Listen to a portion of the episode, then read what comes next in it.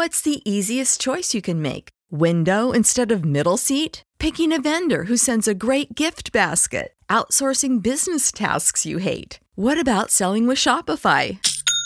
Whether you're selling a little or a lot, Shopify helps you do your thing, however you cha-ching. Shopify is the global commerce platform that helps you sell at every stage of your business. From the launch your online shop stage to the first real life store stage, all the way to the did we just hit a million orders stage. Shopify's there to help you grow. Whether you're selling scented soap or offering outdoor outfits, Shopify helps you sell. Wherever and whatever you're selling, Shopify's got you covered. Sign up for a $1 per month trial period at shopify.com slash try. Go to shopify.com slash try now to grow your business, no matter what stage you're in. Shopify.com slash try.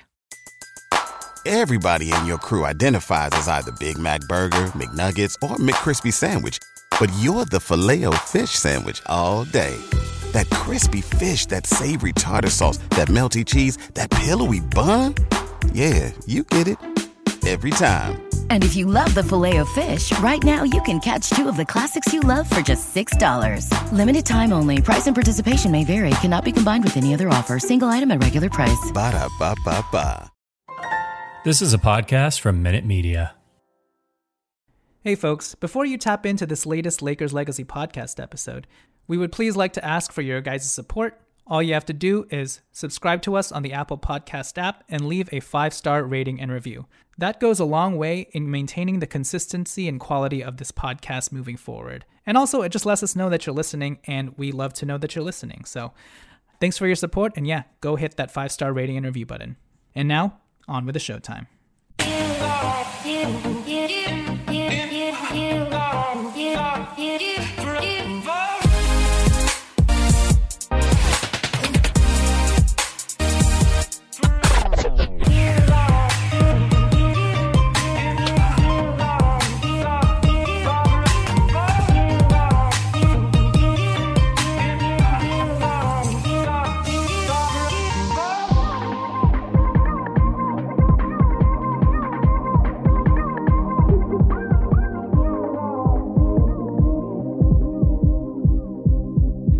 All right, welcome everybody to the Lakers Legacy podcast where Chop Wood, carry DJ on your team.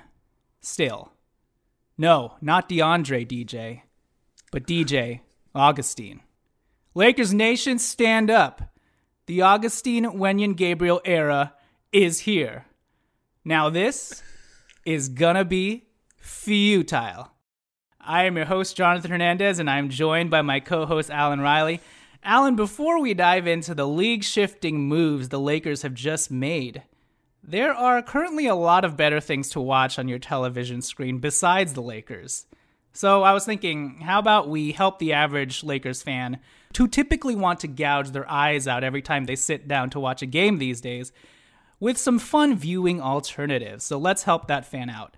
Uh, first of all, how you been doing? We haven't had you on since a month, and we had, we just we were just talking offline that the last time we had you, the episode was themed around AD's return.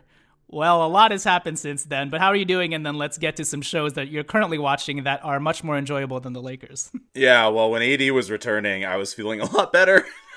Just at least about Lakers basketball. I know when I saw the title pop up on my screen from then, I was like, oh my god, I had a total flashback, you know, to all that excitement and to think of how far we've fallen since then is so sad in, in the shortest month of the year in February, just like that. Yeah. But uh, I've been good, dude. Yeah, other other than the Lakers just absolutely draining my energy, you know, three times a week for three hours. Yeah, other than that, it's things are great. It's a great nightcap. draining is a good word to describe things. So, what have you been what have you been watching instead? Dude, so I binged through Midnight Mass on Netflix. Midnight Mass. So it's from about? like the guys who did Haunting of Hill House and all ah. those like Netflix original scary horror okay, movies okay. and stuff. Um, dude, given our background as friends, I feel like you'd be able to relate to some of this stuff in Midnight Mass. So it takes place like in a church setting. and like there's just like crazy right, stuff that goes on. Sure. Uh, sure. Tommy endorses Midnight Mass as well. Uh, he's a huge fan of that. And then um, I'm still extremely behind on Terrace House. Um, but Oh, every now and okay. then I like watch a few episodes here and there. Uh, it- Wait, which this- terrace house? Um, they're in the Karuizawa. They're in the countryside. Oh, that one's a good one. Yeah, yeah, Yeah, yeah, yeah, like in the yeah. snow, snowy area. Yeah. hmm Exactly. Yeah, yeah, yeah. so I've been squeezing that in there too. So there you go. I mean, catch up on Terrace House, Alan says, but also Midnight Mass is the new show that he's watching, a la Haunting of Hill House. So for me, I just finished probably the best thing I've watched uh, this year. So if you like Squid Game, I think this is better, which is you know high praise. But I just finished All of Us Are Dead on Netflix. Oh man, Alan, it is so freaking good. It's you've seen Battle Royale, right? Yes, yeah. I feel like we Japanese used to talk about Battle Royale like way back Royale. in the day. you know, and this is what like Hunger Games is based off essentially. Like, so I would describe All of Us Are Dead as Battle Royale meets Walking Dead because there are there's a zombie infestation in a high school, but it centers around these high school kids, and I think the most enjoyable part of it is not the gratuitous like violence and gore and all that. That's just part of it, but the re- at the meat, literal meat, human meat, at the core of everything is you're never going to take the high school out of high schoolers. So even when kids are see their friends eating the flesh off of each other's faces, they're still going to have their high school quirks of, "Hey, you betrayed me cuz you like this guy. Let's send you to the dogs." You know, stuff like that. Send her out to get eaten, you know? So it's just like very there's a lot of social commentary as well. So definitely check out All of Us Are Dead for all of the excitement and terror that that comes with you know zombie infestations and zombie raids but also just the there's a lot of human dynamics there especially as it pertains to to younger kids the younger generation how they relate to the older generation whether or not they feel like they're getting any help because essentially these kids are trapped in a high school as this like zombie infestation is going on so it's like lord of the flies too you know obviously um, so definitely check out All of Us Are Dead on Netflix. And then Alan, you will also really like if you haven't started this yet. I just started it. I know I'm late to the bandwagon, but Ozark with Jason Bateman on Netflix. Have you started? I'm like partway through season two. I'm also quite behind. Yeah. okay, I just started season. I just finished season one, started season two, and I was like, oh man, this is like Breaking Bad, but with money laundering in the boonies. But very, very captivating, really well fleshed out characters with very complex problems and internal drama of their own. It's just, it's just very intriguing and riveting all the way through. And then Jason Bateman is like the he plays the same character in everything, but it's perfect for this, you know. Um, so Yeah, I totally agree. No, everyone has like just like real people. Everyone has their own thing, right? They have like their really dark shadow side. It's just that it, it's quite pronounced in Ozark. Yeah. And Jason Bateman always does this like perfect, he always walks this perfect tightrope of like being gray. Yes, know, he's for like- sure. He's not good, he's not bad. You're not sure where he stands. He seems like every second he's conflicted with what he's doing. So, Yeah. um, but yeah, so all of us are dead in Ozark. We would recommend. I guess we have to talk about the Lakers. So, so that that's a good transition into speaking of all of us are dead. Let's go into the Lakers. um, so let's get into these moves, these league league shifting moves, Alan, that the Lakers have just made. Well, I mean, Pelinka surely took things right up to the buzzer with regards to waiving DJ because March 1st was the deadline for waiving players who are eligible for the playoffs. And he finally waived DJ yesterday, uh, largely because we wanted to save money and not pay a new player till we really had to, a- aka the last day you were eligible to do so. But we finally did it. The DeAndre Jordan era is over. So out goes one DJ, in comes another. Though it's not the DJ replacement we all wanted. Like we all wanted DJ Wilson, not DJ Augustin. God damn it! Did they hear us correctly or what? But here we are, another six three and under guard. Alan, your off the cuff thoughts on a new DJ? I mean, probably like a lot of Laker fans, I thought, well, he's he's not gonna be able to like kick our ass anymore from the other side, but given his age, given potential, you know, fit, given oh he's a good three point shooter, but when guys come to Lakers, all of a sudden they can't shoot anymore. he'll probably continue to kill us just now internally. So I mean, let's hope not. But yeah, my first thought was like, dude, this guy always like goes off or like he gets hot, scores like 20 plus points, whatever, and now it's probably going to be the inverse sort of effect where he ain't going to be able to do anything. Uh, that's that's just the way it is. That's super bleak. Um, so take all that with a grain of salt. That was my first thought, though. Well, when's the last time DJ's killed us in meaningful basketball, though, from his end? Because he was it's in been Houston a minute, last like year. in Orlando yeah. or something, where he was there for like three or four years, and that was like almost a decade ago, actually. So uh, yeah. there's that. Because he played with Frank Vogel in Orlando. Good times. He played with, yeah, I think he played with Frank Vogel in Indiana too, if I don't, if I'm not mistaken. So the DJ we remember killing us is really, at best, DJ three years ago on a meaningful team. And my biggest thing with DJ is, I mean, obviously you're swapping out a, a, dude who was not playing and was actively hurting us at the beginning of the season with someone who can actually play still, you know, from a backup point guard level. Having said that, this is a team that has like I think at this point eight guys who are six four and under or something. and the young guys you're trying to develop, Allen and Talen Horton Tucker and Austin Reaves, technically play that point guard, combo guard position. So it's really like, so are we just to siphon off more minutes to another over 30 year old guy? We already have Avery Bradley doing that, you know? Um, so I think the, the word to describe things for me with regards to DJ signing is uninspired, unfortunately, right? This guy is 34 years old. Somehow we got older. I don't It's crazy that we got older with this move. You'd think we've learned we'd had we'd have learned something by now, but 34 years old, going to be 35 next year. The Lakers are just for whatever reason averse to signing guys six eight or taller.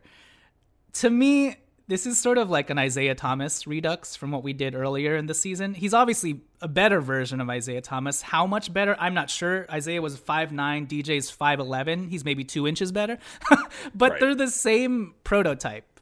DJ helps with spacing, he helps with scoring. He definitely doesn't help with defense or length. So, what are we doing here? I felt like that was our biggest problem. I mean, we have a lot of problems, including generating offense, so he'll help in that respect, I guess. But the biggest one to me, especially with LeBron playing five and losing AD entirely, Alan, was defense. So I don't see how Deon- I mean DeAndre, I don't see how DJ Augustin helps that. So in terms of just play and what he can give and what he takes off the table, what do you see in DJ Augustin and what do you envision for his role here? I know they said backup point guard, but from your if you could put yourself in like the front office's shoes like what is the play here with dj right. Uh i mean like you said i guess okay we it helps three point shooting right? Um we're severely lacking in that department. Beyond that i mean clearly clearly oh, that's probably not the right word like the front office is not thinking of let's give the young guys developmental meaningful minutes for the future it's still and it's so cringy to say this, like win-ish, now-ish mode. Like what? Yeah. like this is win now though? I don't There's like a, still an illusion over us and until until the illusion of competitive play is broken and this is why I hate the play in tournament because it's going to be a while out until we're totally mathematically eliminated. You have to be really shitty to not be 10th. and unfortunately, it's almost like for the first time, I don't know if you feel this way. I'm like I wish the play in didn't exist so we could cut the crap sooner. I buy that. It, it just like it creates that haze of ish. like I said, you're in purgatory. That's your punishment. And you're not investing in the younger guys the way that you should be. Why is Stanley Johnson getting 13 minutes, dude? That's, You've already yeah, invested in him for egregious. next season. It's crazy. And then, so what are your thoughts on? this is super. I, I, I saw some tweets come out yesterday where they were like, oh, DJ Augustin, this is the front office planning for next year because we're ingratiating ourselves with a 34 year old DJ so we can keep him as a backup point guard for next year. What are your thoughts on that rationale? I have no words, dude. Like, I, I cannot wrap my head around that. How is that a future oriented move whatsoever? I don't. That's troubling. that is troubling if that is the mindset. And I would say that's the best we can do. I mean, look, Like- even if you wanted DJ back, right, for next year, what is he? Like the 13th, 14th, 15th guy? He's a guy that barely played in Houston. Right. You know? And, do you really need to ingratiate yourself with a 34? If we wanted DJ next year, we probably could just sign him for a minimum contract with like Who are we competing no- against? like, really? Okay, what about the rationale for you get DJ in your system now? I mean, f- first of all, what system? But still, You could ah, I don't know, man. Like I don't I don't I don't honestly have anything. Like you said that this is very uninspiring, right? Mm-hmm. Um and I know that like Darren Collison is pretty washed and he's been out of the league for a couple years. Yeah, But he I had a couple of good defensive plays. you know, like Good that point. and he hustled and I'm sure okay, like was he able to shoot? No, because he hadn't played basketball in two years. But I'd rather and I don't know, like maybe I'd get crucified for saying this, but I'd rather have Darren Collison than DJ Augustin. I mean, that's not a yeah, right? Like that's I mean, not that insane. I mean, yeah. at the end of the day, right? Like what are we even talking about here? They're they're pretty much a wash at at worst. But I think to get to the, point you're getting at, even outside of Darren Collison and DJ Augustin, come this offseason, I would hope to get any 27 year old or under backup point guard not named DJ Augustin before I ingratiate myself with DJ Augustin and s- soft cement his spot for next season. Like, have we learned nothing from this season? We do not need old guys anymore. The veteran savviness doesn't work, Alan, until unless you what's it called simulate the season in 2K and get the veterans to the playoffs when they actually Exactly. care, right? Yeah. And so, no DJ Augustin ingratiating for next season. If anything, they should all be.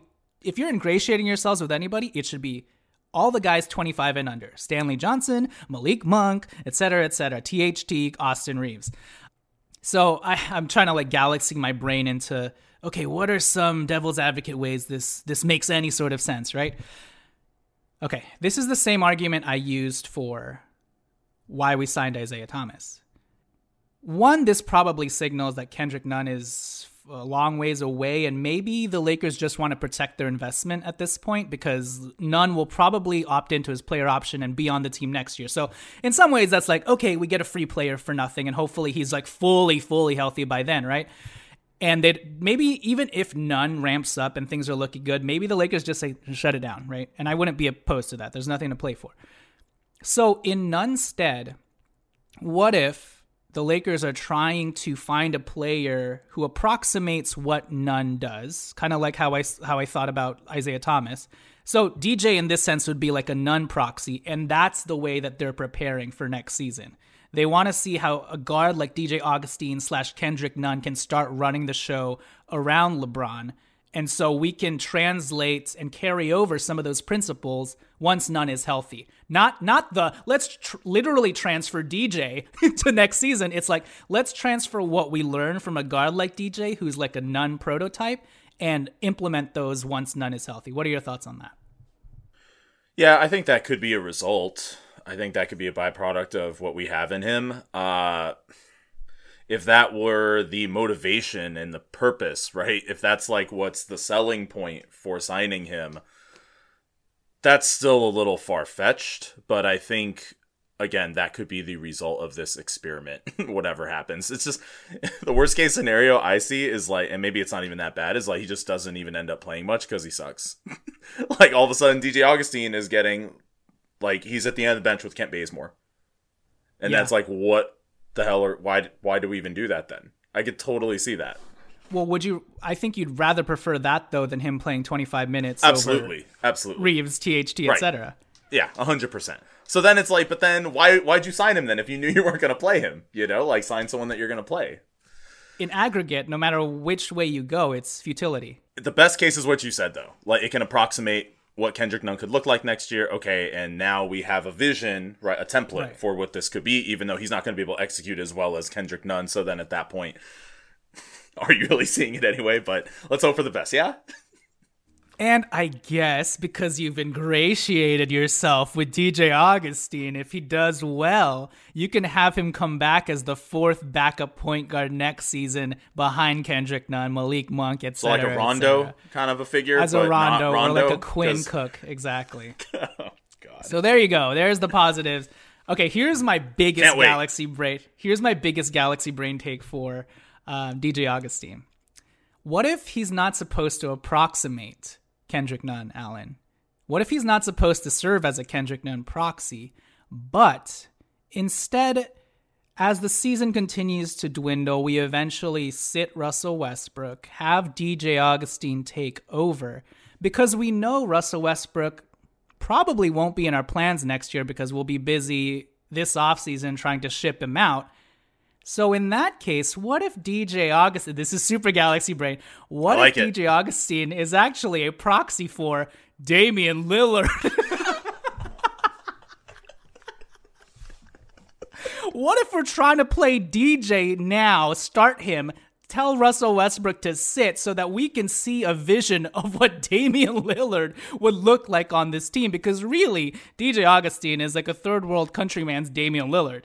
Your thoughts on that? Can you imagine if the front office told DJ Augustin, "All right, so here's our vision for you. we want You're you to be Damian Lillard. we basically want you to be like what we want Damian Lillard to be. So just kind of wrap your head around that. You know, just play your game, dude. Because like you're you're just a poor man's version of him. Um, that's that's kind of the fit that we're going for. Can can you do that for us? And DJ's probably like, yeah, man, I'll do my best, and that's it. so you know what's hilarious, dude? I it is galaxy brain for it's like out there, like light years away, but um. I could wrap my head around that because it's already like a lost ass season anyway, and things have been so insane. Why not? Um, that's a lot less practical. So I'm down to like squint my eyes to try to see that. Well, let's okay. Let's. Uh, I I did the Damian Lillard thing obviously for shock value, but let's take it four rungs below that, right? Yeah. Even if it's not Damian Lillard, whether it's Kendrick Nunn or another player, you know that the Lakers will try and go after a point guard. And in today's NBA, Allen, out literally Russell Westbrook is the exception. Outside of Russell Westbrook, most other point guards are modern day point guards who can shoot threes, right? So, in any sense, DJ Augustin should be approximating the type of guy we want to target in the offseason if and when Damian, uh, if and when Russell Westbrook is shipped out, right? To see a much better fit because so far we haven't seen really a good shooting modern day NBA point guard next to LeBron James and Anthony Davis, have we? Ra- Rajon Rondo is the closest thing, but Rondo can't shoot threes to the point that we want him to, right? He could shoot wide open threes, but he wasn't popping up off the dribble, knocking down threes. So I think that's the vision here. It's like in the offseason, if they're able to offload Russell Westbrook, they're obviously going to want a more modern day version of an NBA point guard. I don't know if they'll think Nunn is ready off the bat. I doubt it, you know, given he missed an entire season. So who are we going to try and target in the offseason? Whether it's whatever we get back for Russell Westbrook or whatever we try and get for the mini mid level. I know we don't have a lot of money, but I think we're going to be trying to find, you know, another primary scoring point guard who can shoot. So in that sense, it's like it's, it's the guy's probably not going to be like DJ Augustin, but in the very broad strokes of he probably can shoot, he can play make a little bit, he can score. DJ Augustin, you're going to play that role, and let's see how it works with LeBron James. You know, someone who can actually space with LeBron. I, and that's still stretching it because I mean, in some senses, that's what Malik Monk does. Do you really need? do you really need to see another guy do that? You know? Yeah, Um, seriously. but that's that's just me trying to super stretch things out. Um, enough talk about DJ Augustin. I can't believe we spent this much time talking about DJ Augustin. Um, let's take it to break, and when we return, let's talk about who, what, where, Wenyen, Wenyen Gabriel. All right, let's. Uh, we'll catch you guys after the turn. All right, Alan, let's talk about the other big acquisition move that the Lakers made, which isn't actually even a big acquisition move because it's a two way player, Alan. Have you seen any of our two way players actually play this season? J To me, J exactly. So to me, and I hate to talk about this front office in such a jaded way, but this is just where I'm at. Um, but every move they make, I feel like I have like a very disenfranchised view on everything. And for me, I'm like, are they seriously trying to market this move as like the same as like getting a buyout market guy? And uh, are they trying to market this as one of their big moves post trade deadline? Because I felt like Rob was like, Hey Shams, after you tweet the DJ Augustin thing, make sure to also highlight Wenyen Gabriel. And then but when you actually look at the specifics, it's like, oh, they're just shifting two way contracts again. Do you know how many times the Lakers have shifted who their two way guy is this season? Like three times. Chaundee Brown was a two way guy at one point. We had Sekou as a two way guy two different times. Like, how is this? How am I supposed to be excited about this when we have no idea what's going on with the two way guys in South Bay Lakers because they don't play on the big league team? To the extent that they have, they've just been summoned. And I think we had that two game stretch during like COVID extravaganza where they got garbage time, right? So, how am I supposed to be excited about Wenyen Gabriel, even though I was excited about him as a prospect back in 2018 when he was a, coming out of Kentucky he was also teammates with Malik Monk, by the way, but he was a guy who I saw slipping in the second round that I actually targeted for the Lakers as this like lanky, versatile player who could shoot threes. He had a game in Kentucky where he hit seven of seven from beyond the arc. I think he shot 39% his last year with Kentucky, actually hitting 1.1 a game. So he was like kind of labeled as this rangy, lanky dude who could stretch the floor a little bit but had some defensive potential. I think that was his role in Kentucky, actually, more of a defensive guy. So I'm excited about Wenyen Gabriel in a vacuum as a prospect. And obviously, people remember him. His, his short stint against us in the bubble when he actually did a serviceable job against Anthony Davis, showed a little bit of athleticism, showed some defensive grit against AD as much as you can. Um, but outside of that, like, you know, he's bounced around, did very meandering, mediocre things, averaging three points here, two points there. I think his last stint was with the New Orleans Pelicans, and then he started the season off with the Clippers this year. But in general, like, hey, this is, if I saw everything in a vacuum, I'd be like, hey, this is a great move for the Lakers because we're actually taking a chance on a guy who's 24 years old. He's six foot nine with a seven foot one wingspan. Great. But then I take a step back and I'm like, but is this really going to be anything of consequence? Because we had Sekou Doumbouya who has the same measurements as well, and I think he played one game for us, and he actually did pretty well. Liked him, but yeah, we liked him. But why should we be excited now about a guy who's swapping out spots with Sekou Doumbouya? I, am not even sure if we evaluated Sekou correctly. I'm, I mean, sorry, that's probably giving too little credit to the the South Bay Lakers and the scouting department. I'm sure they did, and that's why they were able to make this evaluation swap. But still, in terms of the big league team, I don't know why I'm supposed to be excited about Wenyen Gabriel. And if anything, Alan, if Wenyen Gabriel's if Wenyen Gabriel hadn't been signed as a two-way guy and had been given DJ Augustin's spot instead, I would be much more excited. Do you know why? That's it. Because that means we committed guaranteed money to this dude, so he has to play. Otherwise, what other point do we have to to commit that type of money to a 24 year old than to trial him out? But because he's a two way player, Alan, they just send him down to the G leagues, the minor leagues, and let him do whatever the heck he wants to, and we never really get a good look at him and what he's going to do for this team until maybe what the last five games until we've really you know packed our bags and realized there's no point in competing. So yeah, what are your thoughts on Wenyen Gabriel? No, that was my thought. Is like if we mail it in, you know, that's when he's gonna get those minutes. Um, I I don't know. Anything is, I guess, up in the air at this point. Like, could we play so poorly these next couple weeks that it's just absolutely futile, and we say just shut it down? Like LeBron has already said that his health is not in a good spot, right? That this is like mm-hmm. his ankle, he just needs time off. I mean, I'm not saying like they're going to shut LeBron down at some point midway through March until April, you know, till the season ends, but I guess Wenyen Gabriel fits into that wing spot if, you know, he's going to play. Um, beyond something as extreme as that. Uh, no, yeah, you're right. We're going to have to tune into Spectrum Sportsnet and record some G League games if we want to watch him play. Um, I totally agree with you just in terms of like what if we had given him that roster spot instead of DJ? How would I feel about that? I'd be very excited. Again, is there going to be some payoff? Is he going to be as impactful or even like three fourths as impactful as Stanley Johnson? I don't know. It's a coin flip, but like that's a risk that we're definitely willing to like see play out. And again, what is the worst case scenario? he's he's not a good fit, doesn't play, whatever. Well, we got plenty of guys like that clearly sitting at the end of the bench who we really freaking committed to for months early in the season. So yeah, you take a flyer on that guy. Um, I think we all anticipated, oh yeah, they're gonna sign like a rangy wing, and okay, yeah, we kind of did, I guess, and we're just probably not gonna see that payoff though. So yeah, that's that's a tease for sure. And if we had signed him to a guaranteed contract, then like everything makes a little bit more sense, right? Because AD's out. Here's a six nine rangy guy. He can try and play power forward and small ball center. He has been playing small ball center for the last few teams he's been on. I'm just confused at why. But we were like, no, 5'11 DJ Augustin. I mean, he'll probably, as many people have joked, probably play center better than DeAndre Jordan. But still, it's Make better like, outlet passes, that's for sure. it- it- that is for sure. But it just goes back to like, what exactly are we doing? Like, I hope the best case scenario is, yeah, I hope we have that Alex Caruso like sort of rise at the end of the season, kind of like LeBron's first season when things were done, we were out of the playoffs, and then they just let Alex Caruso sort of roll along with Josh Hart and the other guys.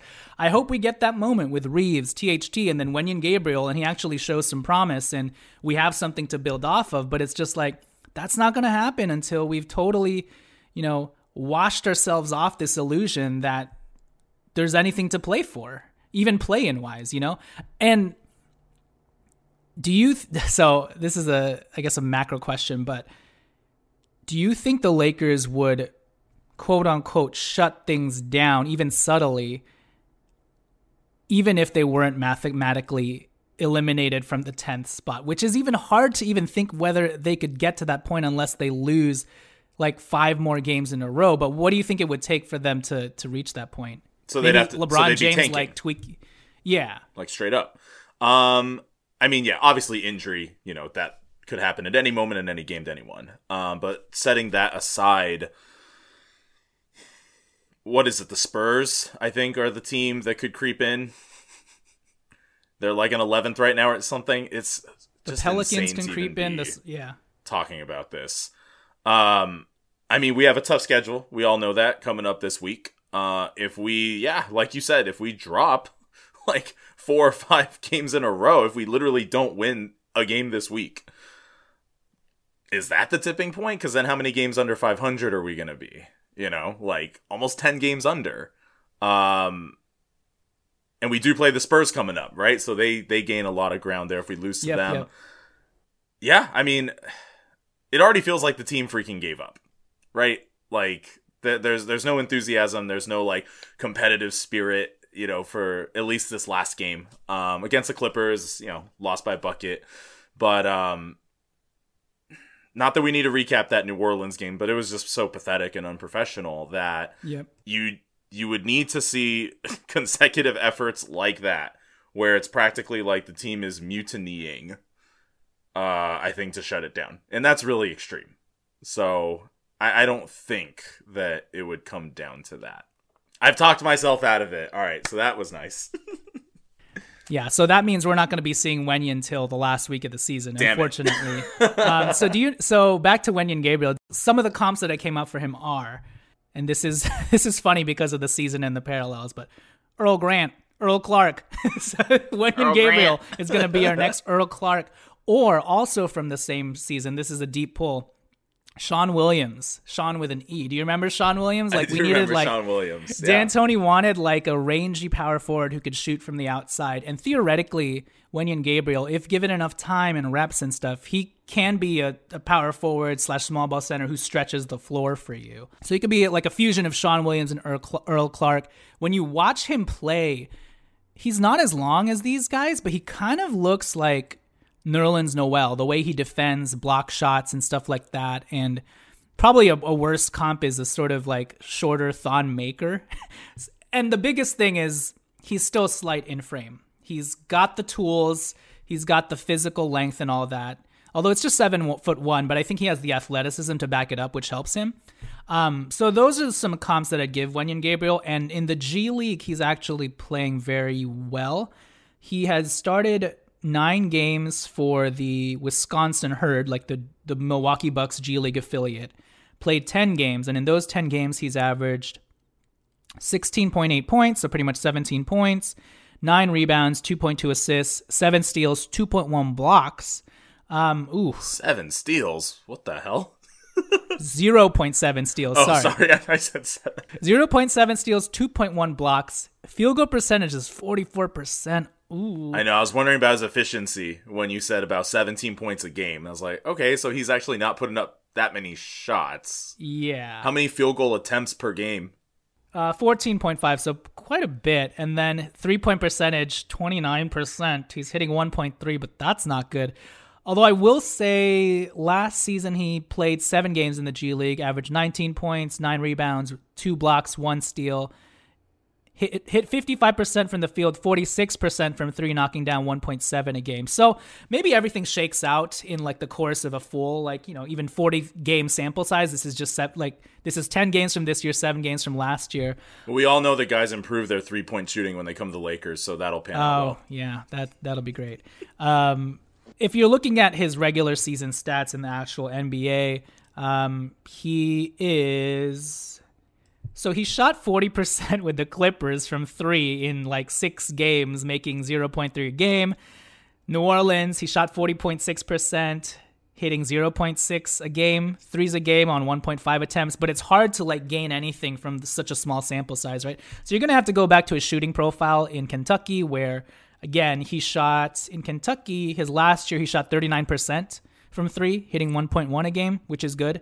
And if you remember, during the Lakers scouting time, I think he in 2018 he was tops in the mentality drill. So I think they do have some history with him and that's that's good to know because the mentality drill takes into account a lot of things in, in, including endurance, athleticism, being able to shoot under duress, all that stuff. So the fact that he has somewhat of a motor with his length, I think is encouraging. So again, in a vacuum, Wenyen Gabriel is like an intriguing prospect to assess. It's just like how much assessing are we actually going to get to do in the the big leagues, you know, from a macro level. Um, so that's it, Alan. To close this episode, I just want to get your thoughts on the team and how you're feeling about things. There have been a lot of things swirling around with regards to like the LeBron James stuff that happened in the All Star weekend, all the damage control that happened, LeBron James versus Bill Oram, all of a sudden. I mean, look, whether things were blown out of proportion or not, it seems like there's a lot of sour moods just naturally from a lot of parties everywhere, right? And I think, and if there weren't Alan, then Rich Paul and Jeanie Buss wouldn't have had to have a hash it out meeting. I think somewhere in the middle there. So something happened, some meetings happened, things had to go under damage control so that we could somewhat come up with a unified front. But with regards to all of that mess happening and how that lends to your confidence as a Lakers fan moving into this very pivotal offseason, how would you describe how you're feeling and like the people in charge and all that stuff? That's a great question. Um, I I think we're always like hopeful actually as Laker fans. Like I, I know that this was a quite a negative tinge on this episode because the team's not playing well, right? That's to be expected. But you know, once regular season comes to an end, once Lakers are eliminated from the playoffs or whatever ends up happening, I think yeah, we are all optimistic that we will right the ship and conflict and sour moods and all that not always a bad thing. Um, if things need to get flushed out and there needed to be some um, you know transparent conversations just put it all out on the table and make sure that we're seeing eye to eye and on the same page and then that's fine let's see what they can do. Um, so in that sense sure i'm like looking forward to seeing if there are any changes in the philosophy and the approach that we can like clearly contrast with how this season went right? Because that's how you can determine if there was growth. The biggest fear is if it's the same shit right? Which is so hazy. Like the biggest problem right now is it just there doesn't seem to be a consistent vision. We can all think back to when we were in t- full on tank mode we sucked right we we couldn't win 20 games in a season but we knew what to expect. There were things that we could wrap our heads around. We didn't have to go galaxy brain, right? Yeah. Which was like there there was no like let let's go through this like exercise, you know, to like stretch our intellect. Um was- and you get a lottery clear. pick out of it. Yeah, yeah, exactly. I mean, yeah, there's nothing more clear than that, right? Um, so I think that's all we ask for is direction, you know, and, and less ambiguity and less mis- mixed signals and things that just straight up contradict each other, because that's what we've been getting. Um, I mean, in every game that I watched thus far, it's like, what do I really have to look forward to? Like, as far as the game within the game, Like win or lose, whatever, actually. But I want to be able to grasp something as I'm watching this quarter. And at the end of every quarter, it's just like, I don't really know what my takeaway is. It was just, bleh. you know? Like, okay, LeBron plays well. Great. Melo gets hot from three. Great. Russell Westbrook like shoots a little bit better. he has less turnovers. Maybe plays more under control. But like even then, that's all just like individual stuff. It's there's no chemistry, there's no connectivity whatsoever. Um yeah, and the young guys, of course, you know, we look forward to their that that's more like I my brain goes into okay, how did I feel when, you know, we were watching D'Lo and Julius Randle and Larry Nance and Josh Hart like, okay, as I watch Austin Reaves and Malik Monk and Stanley Johnson, you can evaluate them on like their growth and development, which is fun. But that's still not like a collective effort at all, right? It's that's not what this season was supposed to be. So that's where I'm at.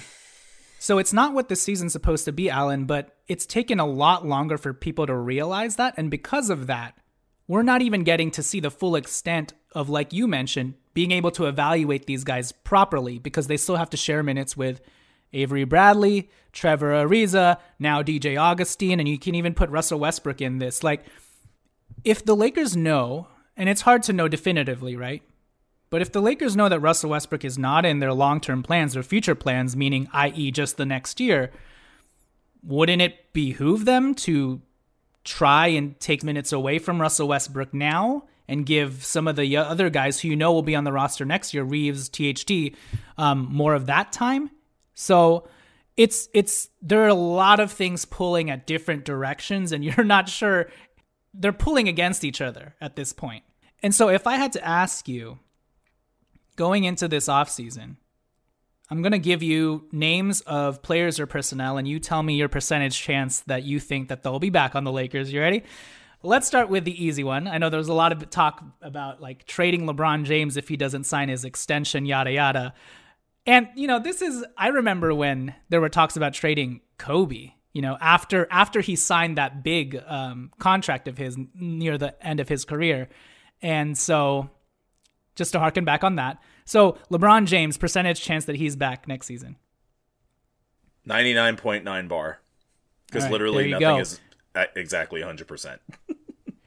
well, and also, this is just regardless of whether LeBron James is going to leave after next season and doesn't sign an extension, this franchise does not ship off its superstar Hell players for no. better or no. worse. And they didn't do that with Kobe when Kobe was clearly on one leg and didn't have anything left. And honestly, they didn't even do it for lesser players like Pau Gasol. like we could have gotten something from Pau, and we just let him expire. Like we just let his contract expire eventually. You yeah. know. No, you, you don't do it to arguably the GOAT. Hell no. Exactly. That will always be in the history books as the Lakers traded LeBron James, right? You're going to be cursed. You know, we talk about the Clipper curse, we talk about Boston Red Sox being cursed, Chicago Cubs being cursed all across sports. The Lakers would be cursed if they did that. So, absolutely oh, not. For sure. Okay, next one.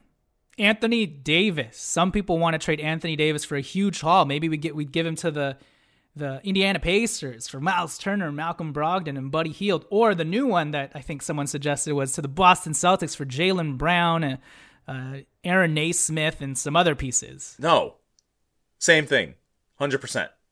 Still here. Oh, Anthony Davis is 100%. Fine, 99.9. I, I don't want to sound all like, you know, this freaking guy.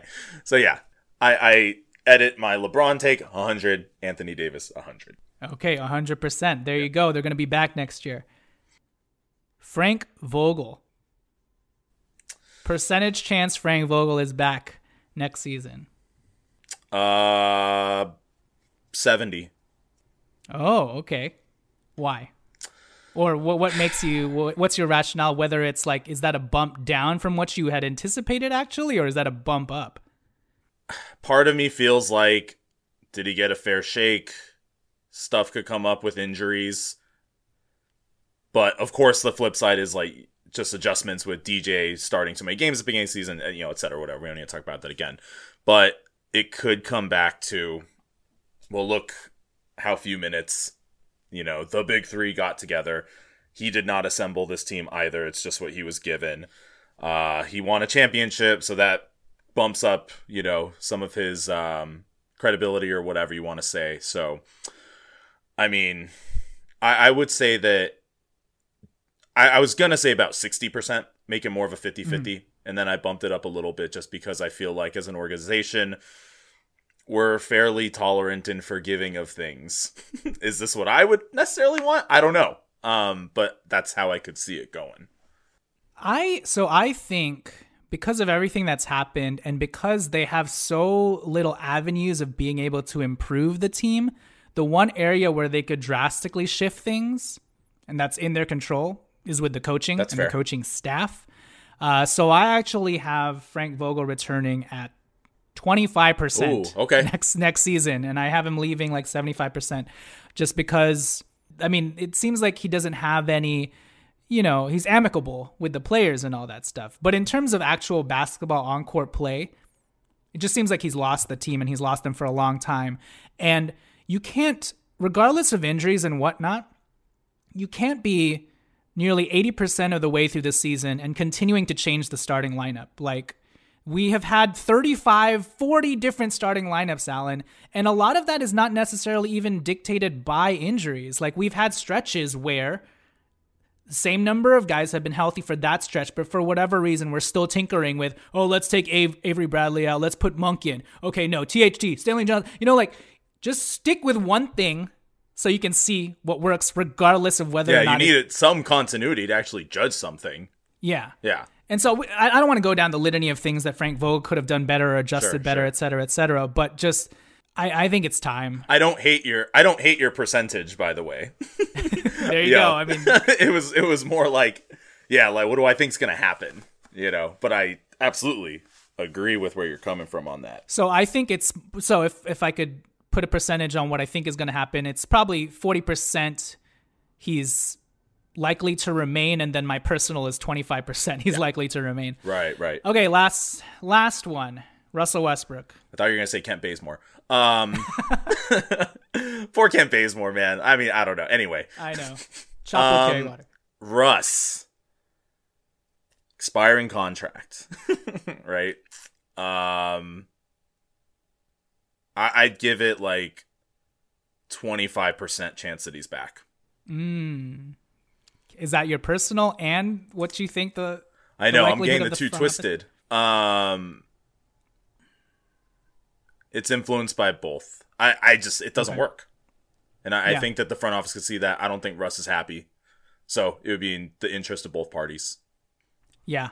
I think front office wise, I'd put it at 40% chance he's back just because there are limitations to what we can do, where we can move him. I don't think he finishes out the season as a Laker, that's for sure.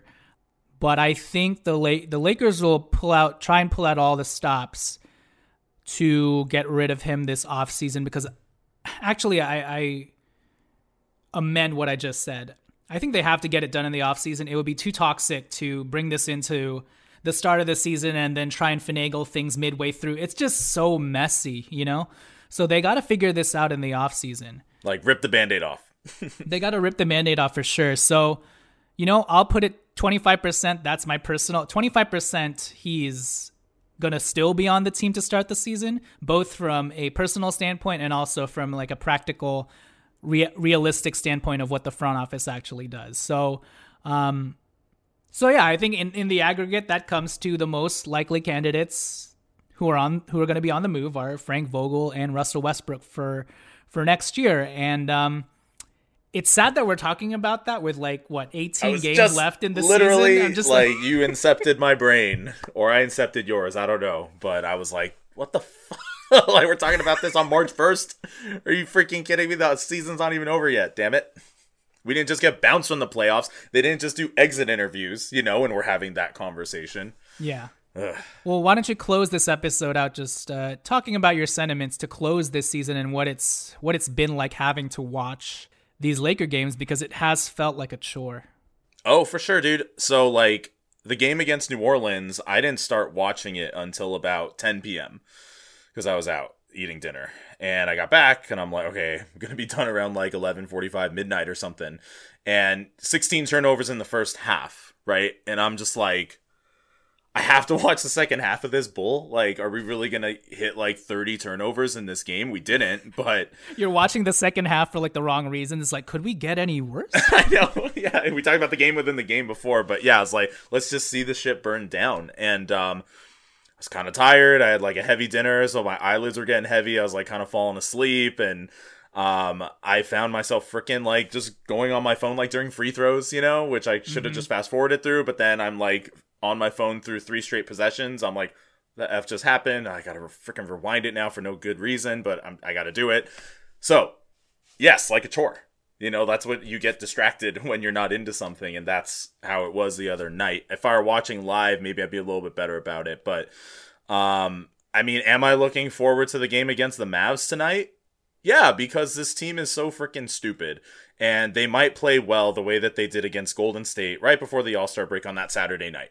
You know what I mean? Like, what's the difference between then and now, really?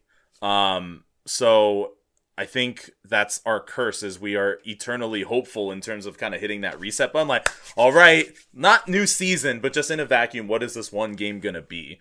Um, so I'm taking it from that like live in the moment kind of perspective and you know forget thinking about the playoffs and all that stuff for now let's just try to grasp onto something each game yeah, and that that something is DJ Augustin. Alan. hell yeah um, was he on the mavs i feel like he played for the mavs at some point so it's a revenge game for him Maybe. i don't know man He's I been on like eight or nine have, teams yeah. yeah. for sure. But one thing that you said about your daily routine that I think every Lakers fan should sort of adopt is you should not be working your schedule around Lakers games anymore. You should not be prioritizing the Lakers games. If you have a nice dinner to go to with friends or something, go to that dinner, DVR the game. Maybe you won't ever watch that DVR. Who knows? But it, it th- this season is definitely not one of those seasons where it's like you work your schedule around a Lakers game. It should be the other way around. The Lakers work around your life and your schedule, whatever el- else you want to do. If there's an activity that's landing on the same night as a Lakers game, do the activity. That's my biggest like advice to people for 2022, at least the first half of 2022. It'll preserve your mental health. I don't even know why we do this podcast anymore. like it's, it's so pain. I guess part of it is cathartic, It but is like I'm definitely man this is therapy it is, but it's definitely reaching like the again, the stuff we're talking about at this stage. This is not what we should be talking about, you know? this is the most i've smiled thinking about the lakers Yeah, because we're like making, we're trolling, we're, trolling. Exactly. yeah, it's a little toxic, but you know, whatever. we don't work for them. It's fine. I mean, we're gonna we're gonna have a free agency preview next week. Like that's that's where we're going with this coverage right now. But anyways, yes, things fun things can still happen. THT might throw down a, a vicious dunk, and Austin Reaves may hit another clutch three pointer the way he has been. Malik Stanley Johnson may get alley-oop. Yeah, exactly. Let's let's the future is with the youth, and this all ties back to All of Us Are Dead because the future is with the youth in that show as well. The young guys equals hope, and that's what we have to cling on to. Let's just hope those guys actually get the requisite amount of minutes that they can get so that we can actually cling on to something tangible heading into the offseason and next season. One can only hope. I think I said hope like five times in the last 30 seconds. I said hope a shit ton too. And so that's a good way to end such a hopeless podcast, I guess. no. So, with that said, they- watch watch Midnight Mass. Is that what it's called? Midnight, Midnight Mass? Mass. Yeah, so good. So good. All of Us Are Dead and Ozark. And I guess the Lakers game after that. All right. With that said, we will catch you guys next time. Alan, see you later. Later, man. Peace.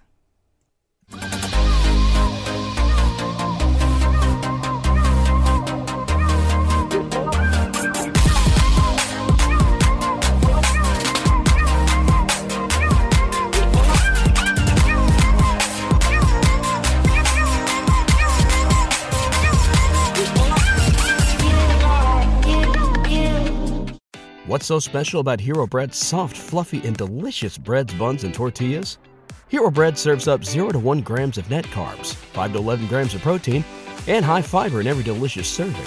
Made with natural ingredients, Hero Bread supports gut health, promotes weight management, and helps maintain blood sugar. Hero also drops other limited edition ultra low net carb goodies like rich, flaky croissants and buttery brioche slider rolls. Head to hero.co to shop today. Everybody in your crew identifies as either Big Mac Burger, McNuggets, or McCrispy Sandwich. But you're the filet fish Sandwich all day. That crispy fish, that savory tartar sauce, that melty cheese, that pillowy bun. Yeah, you get it. Every time. And if you love the filet of fish, right now you can catch two of the classics you love for just $6. Limited time only. Price and participation may vary. Cannot be combined with any other offer. Single item at regular price. Ba da ba ba ba.